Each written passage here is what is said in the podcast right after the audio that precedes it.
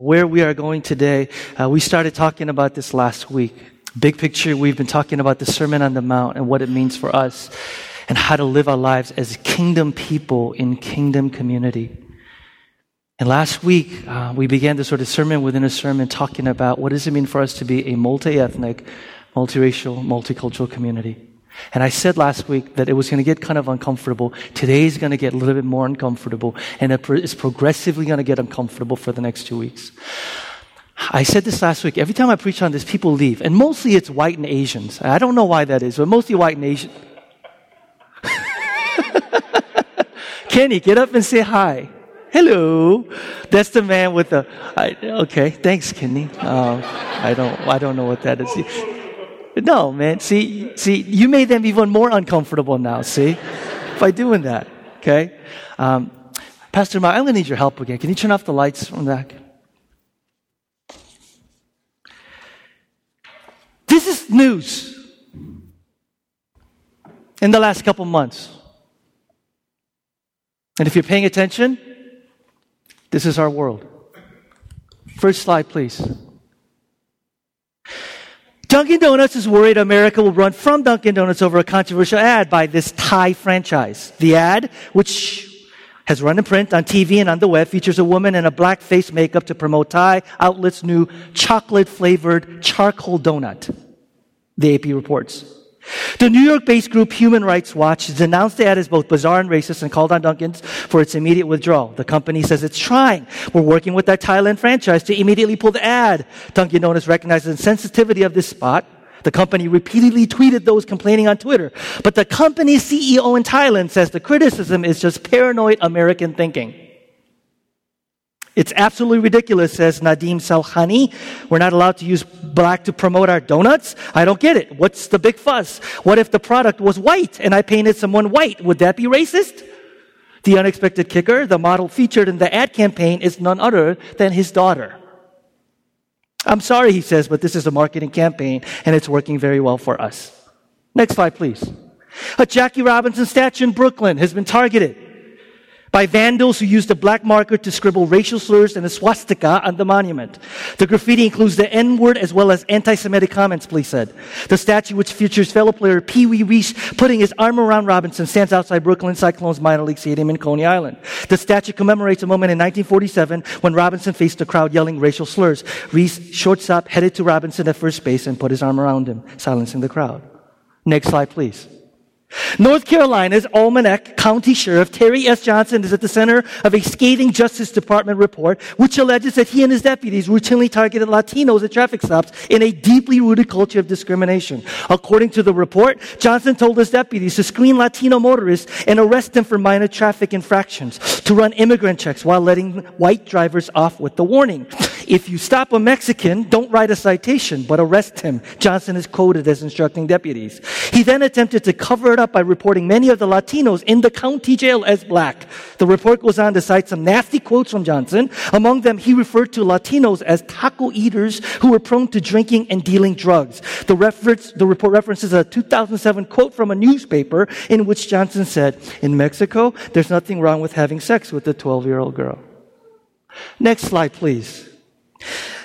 Marion Barry finally sort of apologized today after coming under a hail of criticism for comment disparaging Asian business owners. We're not going to do, uh, we've got to do something about these Asians coming in and opening up businesses and dirty shops. They ought to go, the fourth time mayor of Washington, D.C. said. The remarks have drawn uh, criticism and condemnation from other community leaders. But Barry, struck by his comments through days of blistering criticism, asked by the Washington Post why he singled out Asians, he replied, because that's the reality. Who owns these little restaurants? Who owns them? You know, Asians. He also tweeted an image of somewhat rundown Chinese restaurant with the caption, We can do a better job. Next slide, please. As Italy's first black minister, Cecile uh, Kyenge spoke at a party rally Friday. A listener hurled bananas at her, the BBC reports. Police are seeking the person who tossed the fruit, which barely missed the integration minister. Fellow politician slammed the incident, but it's not an isolated one. The Senate's own vice president from the anti-immigration Northern League Party recently compared Kyenge to an orangutan. Roberto Calderoli apologized and said he planned to send her flowers. Because you know, that makes it better. Earlier, a Northern League party member suggested on Facebook that Kyenge, who is from the Democratic Republic of Congo, should be raped so she understands the crimes immigrants perpetrate. For her part, Kyenge called the banana attack a waste of food. I love that. Noting that the courage and optimism to change things has to come, above all, from the bottom up to reach the institutions. Um, I have a couple more. Is that okay? Next one, please. Oberlin canceled classes today after a person was sent uh, a scene near the Ohio College's African Heritage House in Ku Klux Klan style robes. The appearance follows a month of hate messages around campus, including Black History Month posters defaced with the N word and whites only written above water fountain. Homophobic and anti Semitic vandalism has also appeared. Today, the school will hold a series of discussions about the issue, including a teach in and a demonstration of solidarity, as well as convo- uh, convocation with the theme We Stand Together. Next one. Five Southern Mississippi band members have been dropped from the group following an offensive chant at a game. The students have lost their scholarships and will have sensitivity training after they targeted Kansas State's Angel Rodriguez, shouting, Where's your green card, man? Where's your green card? Next. White Caucasian pastries, $2. Black African pastries, 75 cents. Native American pastries, only a quarter. Such was the pricing scheme for a sarcastic increased diversity bake sale posted on Facebook by a Republican group at UC Berkeley, reports the San Francisco Chronicle. Planned for Tuesday, the sale has sparked anger on campus for its snarky opposition to a bill that would let California universities consider ethnicity in student admissions. If you don't come, you're a racist, the post says. I'm ashamed to know that I go to the same school with people who would say stuff like this, responded one student on Facebook. I'm really trying to figure out how someone can be this hateful. More than 200 wrote posts in all, most of them opposed, and the vice president of the school's student government called on the sale Frankly, it's racist. The president of Berkeley College, Republican, fire back, but it's discriminatory in the same way that considering race in university admissions is discriminatory. Next. Racism is alive and well in America. Apparently among black people. Or at least that's what a lot of Americans apparently believe, according to a new Rasmussen poll. The poll found that 35, 37% of Americans believe that most blacks are racist, while only 15% that this, of, said of the same of whites, and 18% said the same of Hispanics. Among whites, 10% think most whites are racist, 38% says most blacks are racist, and 17% most Hispanics are racist. Among blacks, 31% say most blacks are racist, 24% say most whites are racist, and 15% say most Hispanics are racist. Next, please. A Mississippi couple says the church where they plan to get married turned them away because they're black. Charles and Tiandra Wilson say they had their date set and mailed invitations, but the day before the wedding, they say they got bad news from the pastor of the predominantly white First Baptist Church of Crystal Springs. Some members of the church complained that the black couple having a wedding there was inappropriate. Next, please. this I love.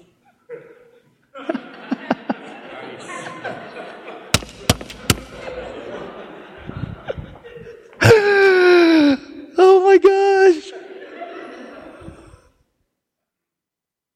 If you haven't heard the phrase, hipster racism or ironic racism being thrown around of late, allow Lindsay West to educate you with an epic explainer and take down a Jezebel. I, I totally to- tell you, want you to look it up.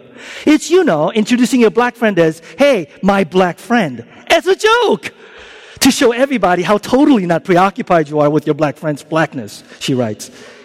In short, it's white people think educated middle class white people joking about racism to, you know, prove that they're above it. West breaks down the various ways it manifests itself, including cute white girls making gang symbols, ironically, of course. Then there's recreational slumming, in which privileged people uh, bravely venture into a bar in the scary part of town. Catchphrase, it's so ghetto, but I actually totally like it. There's much more. And she says, it should all stop quickly. It should all stop quickly. And then lastly,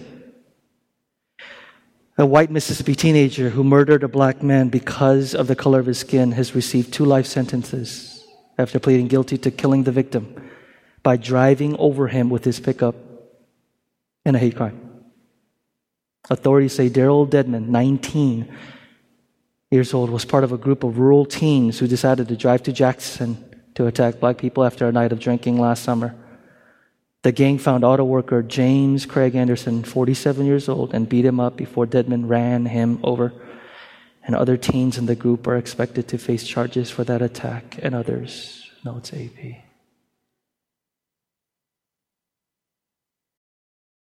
Next slide, please.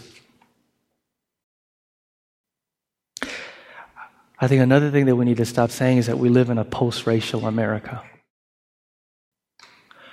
I think we need to stop saying that. Just objectively speaking. Um, this is the country you and I live in, most of us. Next slide, please. You saw this last week.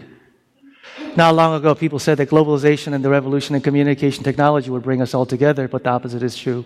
People are taking advantage of freedom and technology to create new groups and cultural zones. People are moving into self segregated communities with people like themselves and building invisible and sometimes visible barriers to keep strangers out.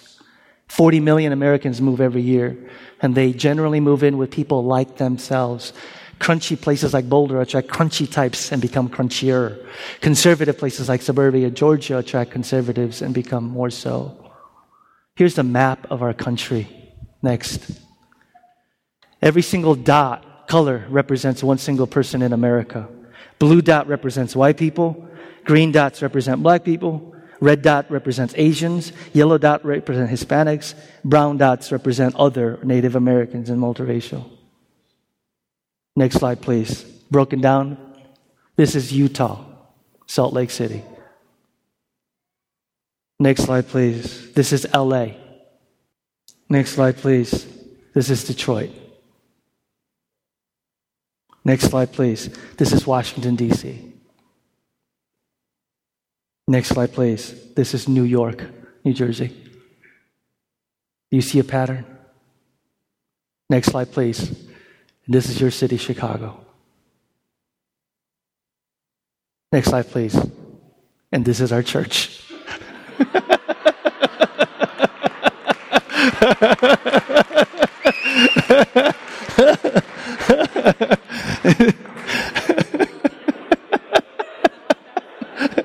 I'm calling you out, black people in the front pew. I'm calling you out, Asians in the middle pew. I'm calling you out, black.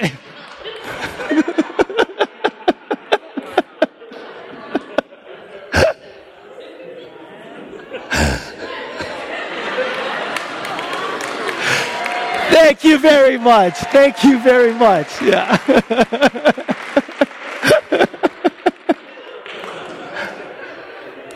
Feeling uncomfortable yet?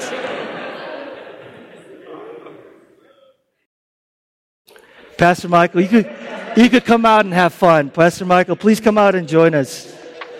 Missing out all the fun. Go ahead and turn on the lights. Thank you. Actually, one more statistic that breaks my heart. In 2000, 20% of churches in America are multi ethnic. Today, it's down to 14.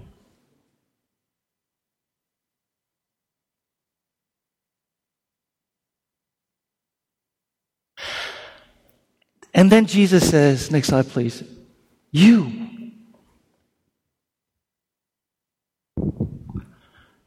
are a city on a hill.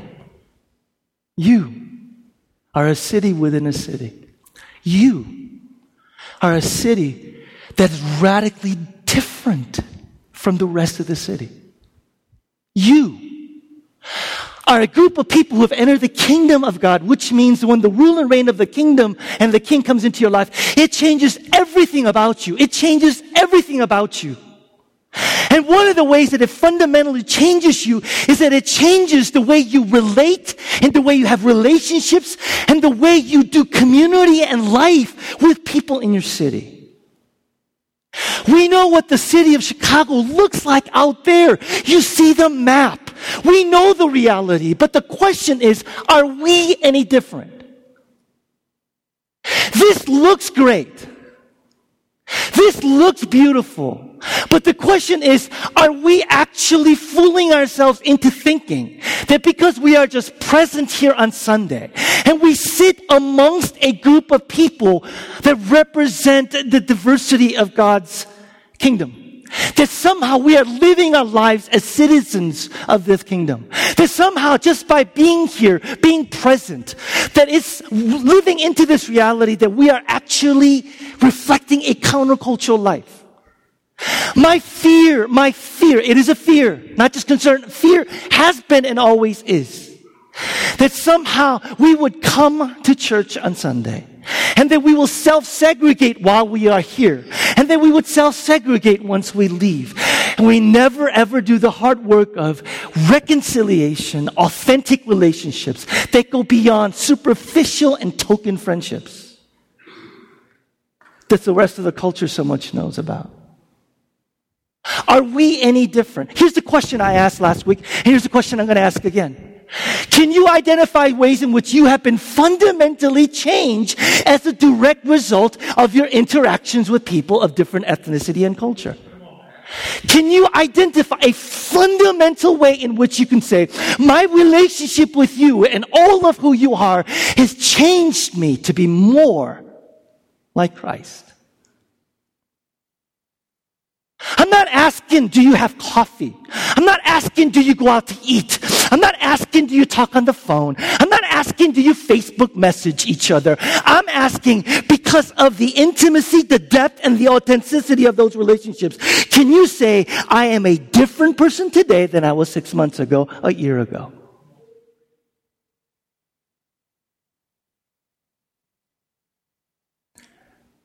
Or are we, boy, isn't this beautiful? And then our friendships, our relationships, and the depth of it, looks more like self segregation than a picture of the kingdom. And you better believe that this is about the gospel. You better believe that this is about the gospel. Because as we have seen and we'll continue to see for the next couple weeks, in Ephesians 2 and 3, Paul makes this explicit claim. The work of Christ was not just to reconcile you to God. That's half the gospel. It was to reconcile you to each other and reconcile you to God's purposes in the world. The reconciliation work of God was not just to save us from our sins, to be forgiven and go to heaven. It was so that the broken and the messed up humanity that we see in our world today with racism, ethnocentrism, hate, oppression, and injustice, that that world can look at a group of people and say, there's something fundamentally different about them. There's something beautiful. There's something amazing. Look at that. What is that? What makes them that way? And then we could point to the cross and say, the work of the cross the work of Jesus. It wasn't just to reconcile me to God, it was reconcile me to you and you and you. Do you know why this is so, so, so, so important today? I mean, I could have gone on for the next two hours reading news stories and showing you maps. This is the country, the city we live in.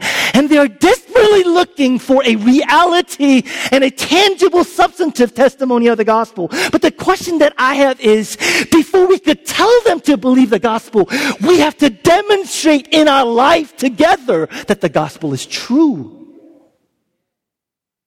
Before we could point them to say, believe the gospel, we must believe it ourselves by how we live with each other.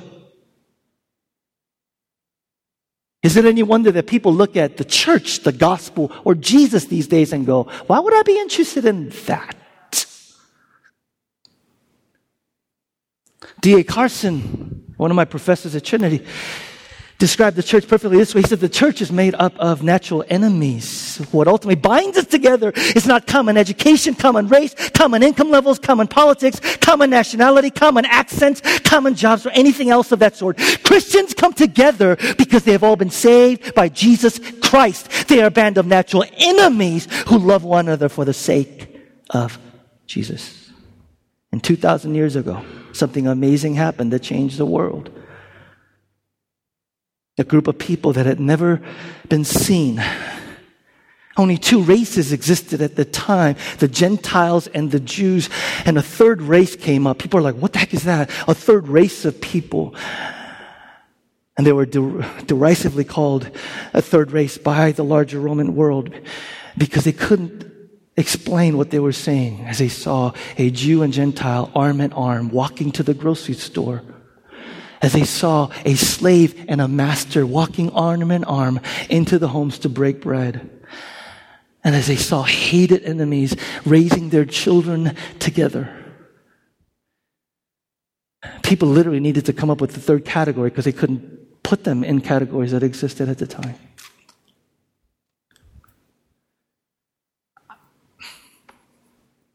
I asked this before, and I'm going to ask again. Why are you here? Why are we here? Why are we serious about this? Today, um, oh, I just, oh. I always bite off more than I can chew.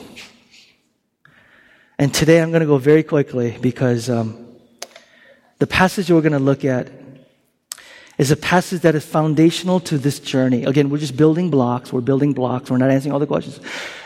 It's the passage called the Tower of Babel in Genesis 11. Are you familiar with that? Okay, we're going to look at that passage.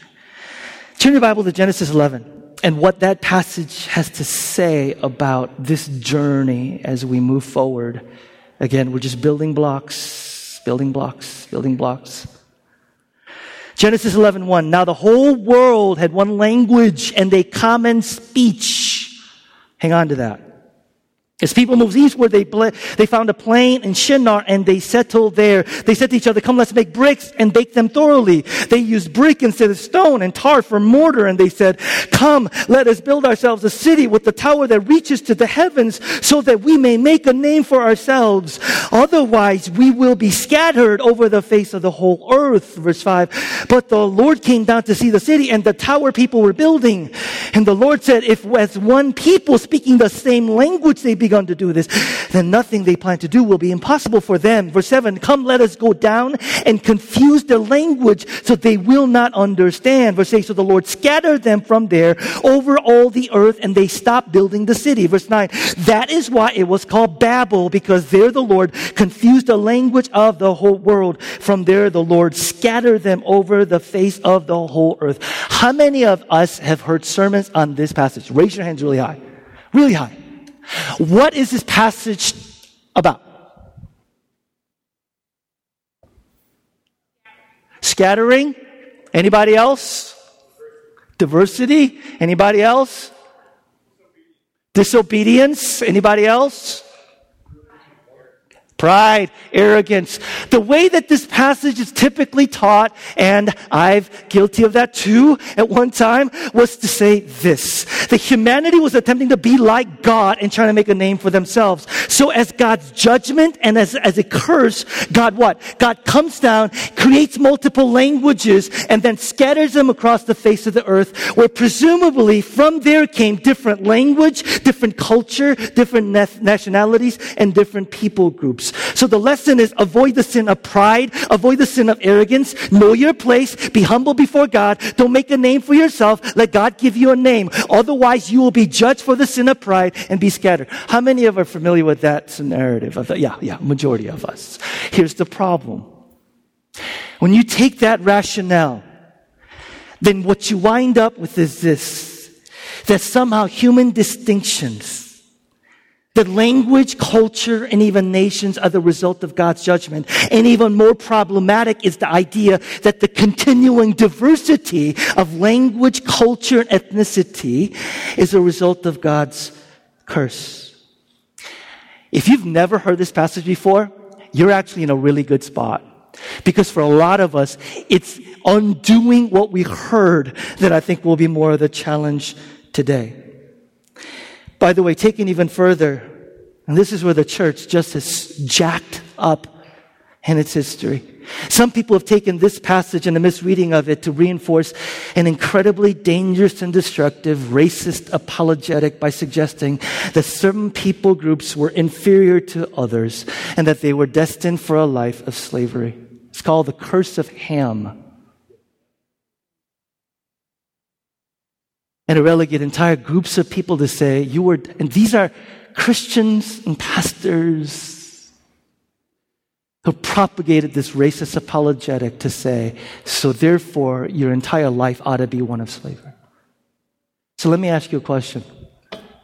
If you've heard that before, are human differences, languages, ethnicity, culture a result of God's curse? Small problem with that is the word curse or judgment is nowhere found in Genesis 11. Look very carefully. You don't find it.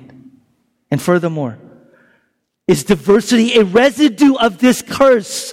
And furthermore, there are over 6,500 languages all over the world. 6,500 languages. Are all those languages essentially a monument to sin?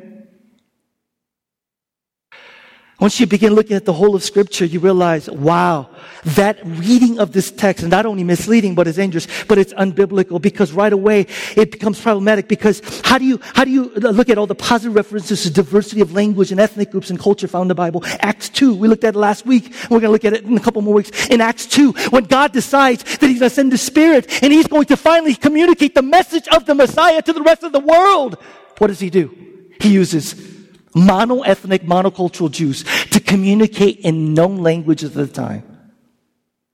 God decides to use a diversity of languages to communicate the saving message of Jesus Christ. Secondly, what do you do with passages like Revelation 7, 9, 10? There I looked and there before me was a great multitude from every tribe, nation, people, and language standing before the throne in front of the Lamb. And they cried out in a loud voice, salvation belongs to our God who sits on the throne and to the Lamb.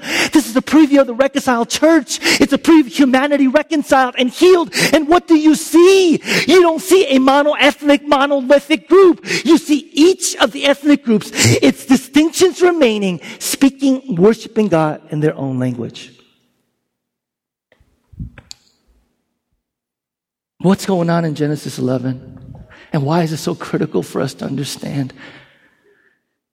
When you interpret the Bible, you need to do two things. You need to look at the context before you look at the specific text. Quick question. What comes before Genesis 11? Genesis Oh, you're with me today. Okay, Genesis 10. Okay. I'm just kidding. Genesis 10, Genesis 11, Genesis 12. Let's look at Genesis 10, 11, 12 real quick, real quick, real quick. Look at Genesis 10. Genesis 10, known as the Table of Nations, it is the reestablishment of human, human, human race through Noah's descendants after the flood, okay? It's essentially a genealogy that lists all the descendants of Noah through his sons Shem, Ham, and Japheth. And here's what we find in verse 5. You ready? From these, the maritime people spread out into their territories by their clans within their nations, which its what? Own language. So before Genesis 11, there are, keep going, verse 20. These are the sons of Ham by their clans and, say it with me, languages and their territories. So before Genesis 11, Verse 31. These are the sons of Shem by their clans and languages and their territories and nations. And verse 32. These are the clans of Noah's sons according to their lines of descent with their nations. And from these the nations spread out over the earth after the flood. So if you're tracking today, before Genesis 11, before Babel, humanity is described in the Bible by their clans, by their language, by their territories, by their nations. There is a diversity of nation, people groups, culture, and language before. Are you tracking so far? Okay, okay. So, so immediately we run into the whole curse and resulted in difference of languages. But two things before we move on real quick. One, the Bible nowhere distinguished the people by their skin color or physical appearance. You need to hear this. The Bible consistently calls them people groups rather than races. The term race as we know it is not a biblical concept. God creates one race, calls it the human race. And he says, from that, he distinguishes them, yes, according to skin color and facial distinctions, but he continues to call them, the Bible continues to refer to them as people groups, nations. Second thing you need to notice is that in the midst of all this beautiful diversity, the Bible, the author of Genesis is pushing you to notice something. You know what that is? He's saying, even though there's beautiful diversity, there is oneness, there's commonality. Why? Genesis 10 is a genealogy. What is a genealogy? Genealogy tells you who is related to who. The author of Genesis is saying there's a beautiful diversity of language and culture, but fundamentally, there's an interrelatedness about all of humanity. There is a oneness in fundamental interdependence of humanity. In a profound sense, you are brothers, and in a profound sense, you are sisters. In a profound sense, there is a commonality that binds you together as one that is way more powerful than even the beautiful diversity of language, culture, land. Are you hearing me?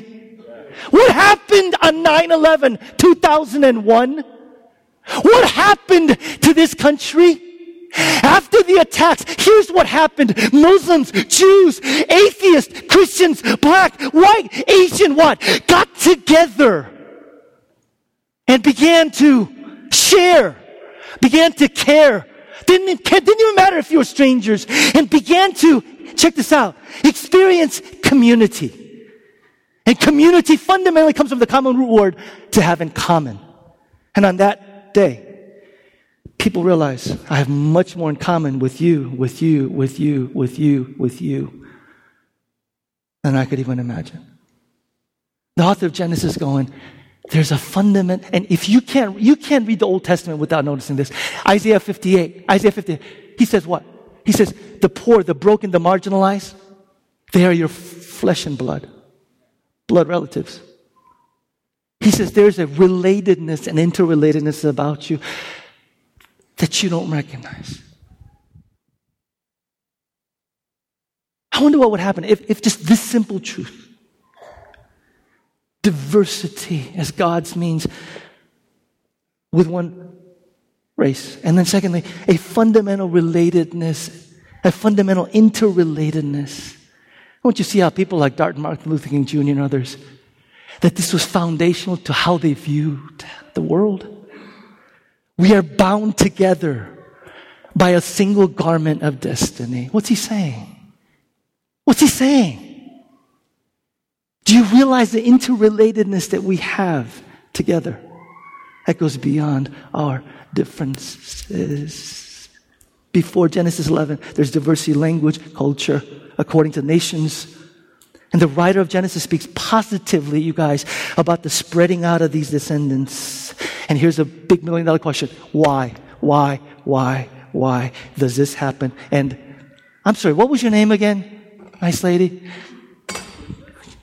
She said, it's about scattering. I'm like, how did you know? That's what it's about. The reason why we see Genesis 1 through 10 is because God says in Genesis 1, that's what I want you to do. Let me show you. I want you to scatter. Genesis 1 28. God blessed them and said to them, be fruitful and increase in number. So say this with me. Ready? Fill the earth and subdue it. God creates the world and it's called the cultural or the creation mandate. He says, I want you to fill the earth. I want you to spread out. I want you to scatter and be a blessing to the rest of the world. Scattering, filling the earth is neither negative nor punishment. It's God's mandate for humanity. And this theme continues. Genesis 9, let's look at it to Noah after the flood. God, God blessed Noah and his son saying to them, multiply and fill the earth, being blessed and being a blessing. Same command given originally to Adam and Eve before the fall. Continuity of God's plan. One more, Genesis 9, 7. As for you, be fruitful and increase in number. Multiply on the earth and increase upon it. Before Genesis 11, linguistic, cultural, national diversity are not the result of some curse or divine judgment judgment, but it's a part of God's mandate. And God says, go. He affirms a multilingual, multinational humanity as good intention. He says, go. And then when we come to Genesis 11, we've gone from multiple languages to one language. We've gone from scatter all over the earth to we have settled in one place.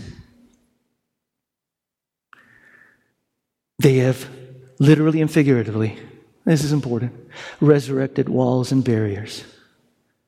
And a self serving effort to maintain a safe, homogenous existence at the expense of God's mandate to go out.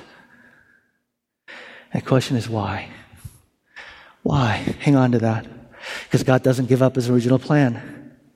After the debacle of Babel, God picks a man and his family, and then he says this. This is Genesis 12 now. Check this out. Genesis 12 verse 12, chapter 12, verse 1. The Lord said to Abram, Go from your country, your people, and your father's household to the land I will show you. I will make you a great nation, and I will bless you. I will make your name great, and you will be a blessing. I will bless those who bless you, and whoever curses you, I will curse. And all the families on earth will be blessed through you. Genesis 10, diverse, scattered, filling. Genesis 11, one language, safe, homogeneous. Genesis 12, God says, My plans for a world has not changed. I'm going to choose man and his family and I'm going to bless him and I'm going to send him out. I'm going to scatter him to all the nations of the world so they would be blessed. Let's just pause for a moment and think about this. Abram is rightly known as a man of obedience, a man, a man of faith, because he obeyed God. But look for a moment and think, what was Abraham's obedience about? Here's what it was about. Obedience for Abraham meant, Abraham, I want you to leave your family, your culture, your people groups, everything that you know, everything that you're familiar with. Abraham, you're going to be a man of faith. And obedience for a man of faith like you is going to entail that you leave the familiar for the unfamiliar. That you leave the comfortable for that which causes tremendous discomfort. Can I just Pause for a moment and say this. This might be the exact thing that God is calling some of us to do today. God says, man of faith. I want to be a man of faith. Requires obedience. I want to obey. To Abraham, here's what obedience means for you. Leave everything that's familiar to you for that which is unfamiliar. Leave everything that is comfortable for you and safe for you and pursue that is uncomfortable and that might not be the most safe thing. Here's what it might mean for some of us today. Disciples of Jesus Christ don't go, God, show me where to go. Because when we say, God, show me where to go, essentially what we're really saying is, God, I would love some clarity about what I like to do. And once I find out, I'll decide if I want to do it or not. A disciple of Jesus Christ says, Lord, the answer is yes. Now, where did you want me to go?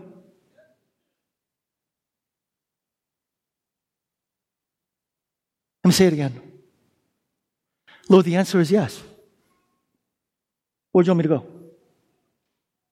You know what God might do? God might point you to India and go, say, go. Or God might point you down the street. God, the answer is yes. Where do you want me to go? God might point you to Africa. Or God might point you to that Nigerian neighbor down the street that you've never gotten a chance to know. Are you, are you hearing me? For those of us that are in a safe, homogenous, can I just, can I, can, can, can, I, can I just, I'm sorry, I'm sorry. Can I just say this? Can I just say this? Does anybody else find that it is very difficult to grow spiritually when we are comfortable and things are easy and things are very familiar. Does anybody else find that to be true? Why is that? I'll tell you why it is. Because faith was meant to be exercised in order for it to grow. And the thing that God might do for some of us, for us to exercise our faith, might be a swift kick in the butt to go, I want you to leave that which is so comfortable, that's so familiar, and that's so easy. And that might mean staying in Chicago. For some of us, that might mean leaving. That might mean staying at your job. Some of us, it might be leaving the job. But the determining factor, if you are a follower of Jesus, cannot be, I don't want to do that. I don't want to go there because it's uncomfortable, inconvenient, and costly. Last time I checked, convenience and comfort are not biblical values. Self sacrifice and self denial are biblical values. How many of us today are just dead spiritually? And it's because you are safe, you are comfortable. It's a life of ease.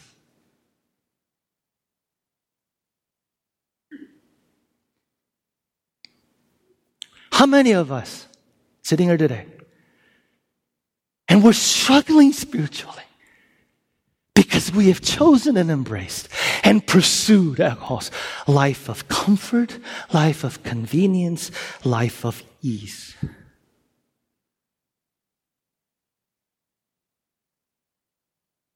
I'm not going to tell you what's uncomfortable, what's not easy, what's inconvenient. God will speak to you. But for a lot of us, a lot of us, you know where it begins? It's not just geographically moving. It's not just about, a lot of us is look at your relationships right now. Are you safe? Are you comfortable? Is it easy? Look at your relationships. Is anybody, is anybody truly stretching you? And you're sitting there going, this is hard. This is uncomfortable. This is inconvenient. And Jesus says, welcome to discipleship. Are your relationships and the people that you know safe, comfortable, convenient, easy? I don't know why I'm shouting. You guys know why I'm shouting. I shout when I preach to myself. Nobody does much for God if they live where they want to live. What? Nobody does much for God if you live where you want to live. And you go, that's not always true. You guys know that. Nobody does much for God if they want to live. What do I mean? It's too comfortable. It's too comfortable. God says to Abraham, Abraham, I need you to go. I need you to go. I'm going to use you. I need you to go. But here's what it'll mean. You're going to leave out your family. You're going to leave your people. You're going to leave your culture. You're going to leave everything that's comfortable about you. And you're going to go to a place where you're not going to be known. You're not going to know anybody. It's scary, God. I know. It might not be the most comfortable, but you'll be the most useful. Jesus, Jesus, man, talk about comfort of heaven. You kidding me? Praise and adoration of the angels. Jesus, I need you to go. Go where? There. Come again. Come again. What? Ephesians 2, Philippians 2. Leave the comforts of this. Praise and adoration of heaven and the angels to take on human flesh and bone and to enter into messed up, broken humanity. Is that what God is calling you to do? Is that what God is calling me to do? How is God calling you to leave home? How's God calling you to leave home? How is God calling you to leave home? Let's quickly move on. Centuries go by. Before he departs, Jesus gathers disciples. What was his message to them? You know what his message is? Scatter. Biblically, it's what? Go into Jerusalem, Judea, Samaria, ends of the earth. That's his word to them. Scatter. Acts 2, verse 1. When the day of Pentecost came, they were all together in one place. Suddenly the sound like a blowing violent wind came from heaven and filled the whole house where they were sitting. They saw what seemed to be tongues of fire that separated and came to rest each of them. All of them were filled with the Holy Spirit and began to speak in other tongues as the Spirit enabled them. By the way, if you think this passage is about speaking in tongues, you are completely missing the point. Now there were saying in Jerusalem, God-fearing Jews from every nation under heaven. When they heard the sound, a crowd came together in bewilderment because each one heard their own language being spoken. Utterly amazed, they asked, aren't all these speaking with Galileans? Then how is it that each of us hears them in our native language? We hear them declaring the wonders of God in our own tongues. And amazed and perplexed, they asked one another, what does this mean? This is not, as some people have said, a reversal of Babel. It's the fulfillment of Babel. Did you catch that? It's God going, I'm going to do what I intended all along. Okay, group of people. I'm going to scatter them, fill them to the ends of the earth. Because the gospel message is meant to go through every tribe, every nation, every tongue. And what I promised to Abraham when I called him to create, listen to this. Oh, this is so powerful. I'm going to create a new family, see? And this family, Abraham, will include all the nations, tribe, and tongue. This family, Abraham, will consist of uncles and aunts and dads and moms and kids from all nation, race, and ethnicity and culture. This family, Abraham, will be a model to the rest of the world what a, a, a new community should look like, a new society should look like. This new family. And God creates this in the church. But the church didn't get it. No, no, sir. No, sir. What do they do? What do they do? They became, come on, bro. Come on, bro. Come on, come on, sis. Are you a Jew? Are you a Jew? Yeah, come on, come on, come on, come on. Are you Jew? Come on, come on. And what does God do? God goes, ain't gonna have that son. And he says, what? Look at this. This is so cool. You guys maybe never noticed this. Acts chapter 8 verse 1.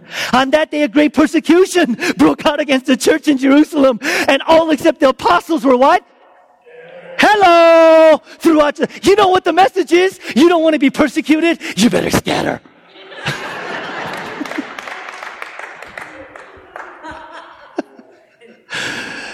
I'm not kidding. This, is what it means.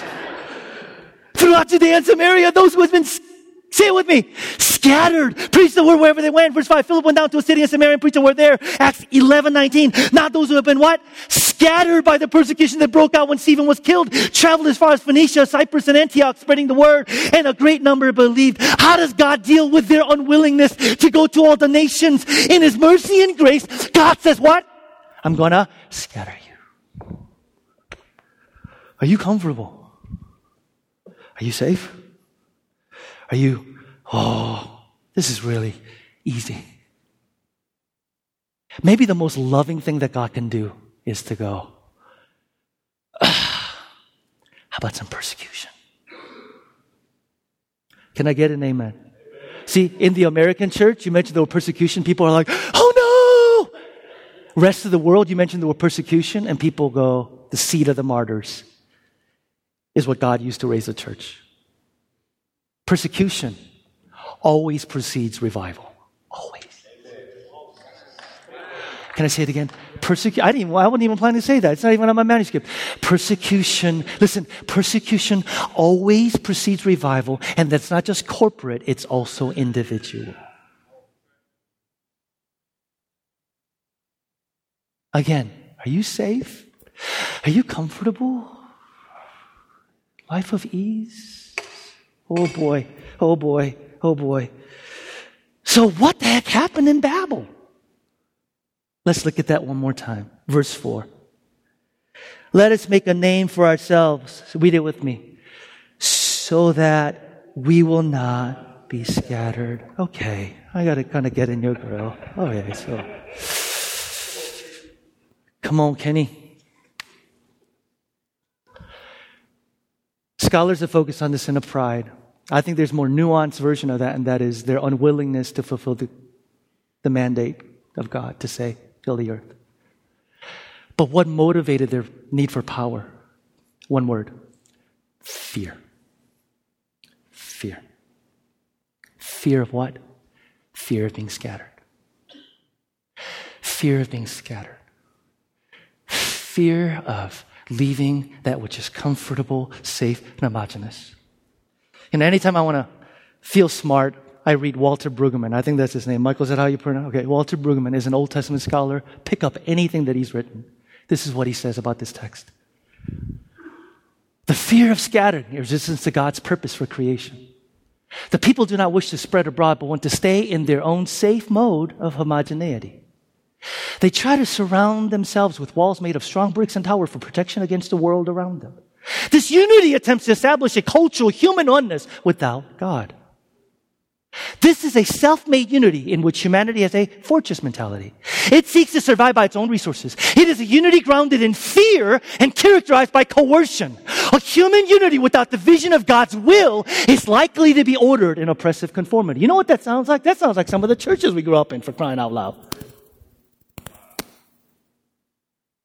Psychologists say that the number one way we respond when we're afraid is avoidance.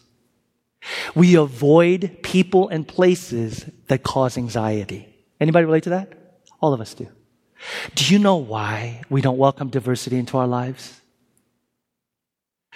Because it causes fear, because it causes anxiety. And when we're fearful and anxiety, we realize we're going to be disrupted out of our cozy patterns we're going to be exposed in our incompetencies, and it's going to be uncomfortable. Five days in Colombia, five days in Colombia, I walk around going, I'm not very smart.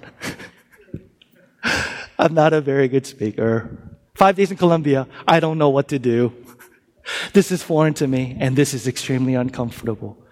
And who likes feeling incompetent? I don't quite get it. I'm not quite with it. That's why we cling to that which is familiar, we cling to that which we know, and we cling to that which is comfortable. Here's the thing about Christian faith, though we're not called to fear, Amen? What is the constant refrain throughout Scripture is what? Do not be afraid. Do you know why? God calls us to faith, not fear. And you know what faith entails for some of us? Just be honest. Faith for some of us is called Abraham.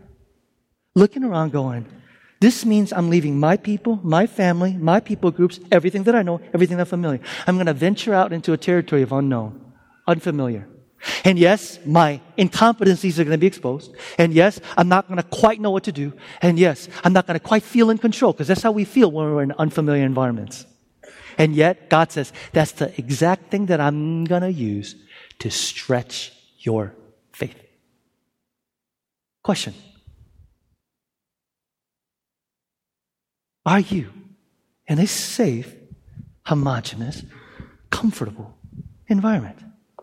Question Are you in a safe, comfortable environment? It's a group of people who just wanted to stick together in the comfort of their safe, homogenous existence at the expense of God's mandate to be a blessing all the nations. God says, My redemption, my salvation for all the nations. I need you to move out. I need you to scatter. Church, you and I have been given a multi ethnic, multicultural directive. Jesus' last word was make disciples of all nations, all nations, ta ethne, all people groups. How the heck do you even begin to make disciples of all people groups if you don't even know anybody of another people group? How the heck do you and I begin to make disciples of all people groups if you and I don't even have relationships with someone of another people group? How? Here's the question we're walking away with today Are you living in Babel? And this is not some, you know, existential, am I living in Babel? no. It's practical. Look at your friends. Look at your relationships. Look who you're sitting next to. Look who you came to. Uh, okay, list of questions on whether you're living in Babel. Check this out. Are you? Do you come to church with people just like you? Next question. Do you leave church with people just like you? Next question. Are you sitting right now with people just like you? Next question. Two words, diff- first, different, difficult, describe your relationship. Next question. Are you regularly praying with anyone not like you? Next question. Do you seek out mentors of different race, culture, gender, and ethnicity? Next question. Do you acknowledge we live in a culture influenced by race and class? Next question. Do you speak up when others stereotype people of other race, ethnicity, and culture? Culture. I said this last week. I don't want to talk about this anymore. I don't, I don't, I don't, I don't. You know, I'm preaching on it a couple of times, but you know, and I, it, we just talk, talk, talk. Forms, forms, forms. But at the end of the day, reconciliation will not happen unless you're willing to cross the divide and enter into Christ-centered kingdom mindset of deep, authentic relationships. And I'm asking you this question again. Can you point to how you have been fundamentally changed as a result of someone who is not like you? How you see God, how you see the Bible, how you pray how you raise your family, how you do relationships. Can you say that you've been fundamentally changed? And for those of us going, hey man, we're going to talk about like systemic injustice and racism of systemic. I'm going to talk about that two weeks, but you know what? It's when you begin to care about people that you start caring about the situations that they're in. So before you start talking conceptually about institutional this and that, and it's when you deeply care about people that your heart gets broken by the situations that affect them. You want to be an effective racial reconciler? You want to affect healing in this country? It doesn't begin by having idealistic conceptual ideas of what you're going to do. It begins with you saying, I don't know you or anything about you. I don't even care, frankly, but I want to care. You make it so hard. Do you really believe that you need people of different race, ethnicity? Do you really believe that you need people? I'm going to end with these questions. Do you really believe that it's critical to getting closer to God? Do you really believe that it's critical for living the Christian life Do you really believe that it's critical for the testimony of the gospel? Next question. Do you, are you willing to create space for it? Next question. Am I willing to enter into discomfort for it? Next question. Am I willing to sacrifice time, effort, energy, resources, and house? I performed the wedding. And some of you have already heard this story. Michael's got a grin on his face. I think it was like Red Wing, Minnesota. It's like years ago. It's a young white couple in our church that would get married. She's from there. Just FYI, I feel really uncomfortable when I'm like in all white settings, you know? So for me, like getting out of Babel is like going doing those kinds of things. Small town, small town, white America kind of scare me. I'm just being honest. So after I performed the wedding, it was a small church, and uh, you know they were lined up on the uh, outside of the church, and they were greeting you know people, and uh, I was greeting people, and of course you know people came. Oh, thank you, Pastor. That was really nice sermon. Thank you. That was wonderful, beautiful ceremony. And This old, short, white gentleman, just cute as cute can be, came up, and he's like, "Oh, Pastor, that was wonderful. Thank you. I have a question. Yes. Do you know Mr. Chang?"